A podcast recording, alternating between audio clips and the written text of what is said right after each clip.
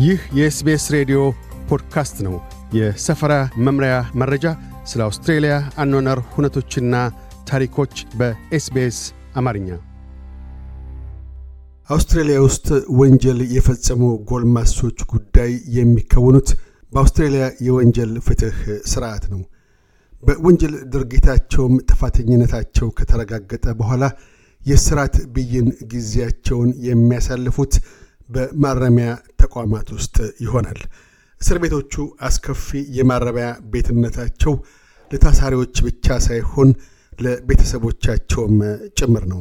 አውስትራሊያ ውስጥ 115 የመንግሥትና የግል ማረሚያ ቤቶች ያሉ ሲሆን የሚተዳደሩትም በክፍለ አገራት የፍትሕ ሥርዓት ነው። እያንዳንዳቸውም የየራሳቸው ማረሚያ ቤቶች አላቸው። የአውስትሬልያ ስታትስቲክስ ቢሮ የአውስትሬልያን እስረኞች ቁጥር ዝርዝር መረጃዎችን ይሰበስባል። ይህንኑ አስመልክተው የአውስትሬልያ ስታትስቲክስ ቢሮ ብሔራዊ የወንጀልና ፍትሕ ስታትስቲክስ ማዕከል ዳይሬክተር ዊልያም ሚለን ሲናገሩ In June 2021, we had 43,000 prisoners in the adult corrections system. በ June 2021 43 ሺህ እስረኞች የጎልማሳ ማረሚያ ቤት ስርዓት ውስጥ ነበሩን። ከእነሱ ውስጥም ከ15 ሺህ በላይ የሆኑቱ ገና ያልተበየነባቸው ናቸው።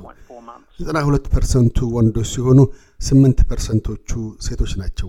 እስረኞች በአማካይ ሦስት ዓመት ተኩል ያህል እስር ቤት ውስጥ ያሳልፋሉ። ብይን ያልተጣለባቸው የፍርድ ጊዜያቸውን ለማግኘት ሦስት ነጥብ አራት ወራት ያህል ይቆያሉ ብለዋል። አክለውም የአቦርጂናልና ቶረስ መሽመጥ ደሴት እስረኞች ቁጥር መጠን በንጽጽሮች እጅግ ከፍ ያለ መሆኑን ሲያስረዱ ከመቶ ሺህ በላይ ጠቅላላ ዜጎች 214 እስረኛ ጎልማሶች ሲሆኑ ለአቦርጂናልና ቶረስ መሽመጥ ደሴት ሰዎች ግና 2412 ያህል ነው። ያም አስር እጥፍ መጠኑ ከፍ ያለ ነው ብለዋል። የኒው ሳውዝ ዌልስ የምዕራብ ሜትሮ እስረኞች ዳይሬክተር ኢማ ስሚስ ሶስት አይነት የእስር ቤት ጥበቃ ደረጃዎች እንዳሉም አንስተው ሲያስረዱ ከፍተኛ፣ መካከለኛ እና ዝቅተኛ የጥበቃ ደረጃዎች ያሏቸው ማዕከላት አሉን።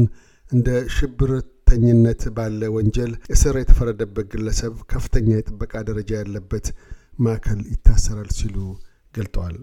እስረኞች ወደ ማረሚያ ቤቶች እንዲወርዱ የእስር ምክንያታቸውና የብይን ጊዜያቸው በዝርዝር መረጃ ከተመዘገበ በኋላ በየደረጃ ባሉ ማረሚያ ክፍሎች ይመደባሉ። እስረኞቹ አንዴ የማረሚያ ቤታቸው ውስጥ ከገቡ በኋላ የጤና ክሊኒክ ምርመራ እንዲያደርጉና እንደ ቤት ውስጥ አመፅ ባህሪ፣ የጤናና የወላጅነት ኃላፊነቶችን የመሳሰሉ የሥልጠና ፕሮግራሞችን እንዲከታተሉም ግድ ይሰኛሉ። የፍርድ ጊዜያቸውን ይጠባበቁ ካሉ እስረኞች ውጪ ሌሎች እስረኞች እንደየክህሎታቸውና ፍላጎታቸው እንዲሰሩም ይደረጋል። እንደ ተቋማቱ ሁኔታ የጽዳት፣ የማድ ቤት፣ የጥገና፣ የዳቦ መጋገሪያ፣ የማተሚያ፣ የምህንድስና የሱቆች የመሳሰሉ ስራዎች ላይ ይሰማራሉ። የእስር ጊዜያቸው ቅነሳ ሳይደረግበት ሙሉ እስራት ጊዜያቸውን በእስር ቤት እንዲያሳልፉ ከተወሰነባቸው በስተቀር ሌሎች እስረኞች በምህረት የእስር ጊዜያቸው እንዲያጠር ሊያደረግም ይችላል። አውስትራሊያ ውስጥ እስረኞች ያሉበትን ስፍራ ለማወቅ ያልቻሉ የቤተሰብ አባላትም የማረሚያ ግልጋሎቶች ዲፓርትመንት ዘንድ በመደወል አድራሻቸውን ጠይቀው ማግኘት ይችላሉ። እስር ቤት ሄደው ለመጎብኘት የሚሹ ከሆነም ቀደም ብለው ወደ ማረሚያ ማዕከሉ በመደወል የጉብኝት ቀን ቀጠሮ ማስያዝ ይገባቸዋል። ማረሚያ ቤቱ የጉብኝት ቀንና ሰዓታቱን ቆርጦ ይነግረውታል።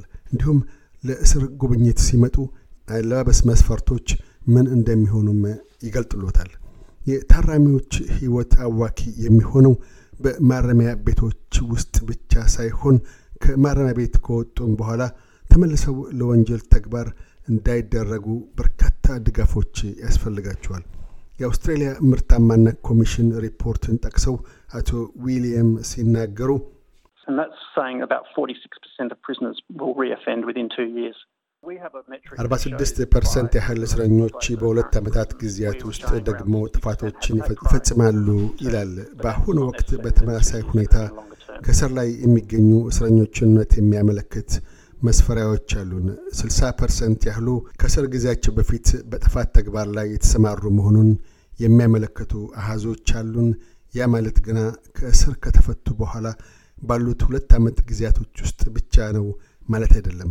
ዳግም ጥፋት የፈጸሙት ከዚያ ቀደም ባሉ ጊዜያትም ሊሆን ይችላል ብለዋል። እስረኞች በተደጋጋሚ የጥፋት ተግባራት ላይ እንዳይገኙ ለማገዝ በበጎ ፈቃደኞች የሚንቀሳቀሰው Behind Bars የበጎ አድራጎት ድርጅት ለቤተሰብ እያደረገ ያለው እገዛ በየጊዜው ከፍ እያለ መሄዱን የድጋፍ ሰጪው ድርጅት መስራችና በእስር ቤት የሚገኝ ታራሚ ቤተሰብ ያላት ናዲያ ተናግራለች።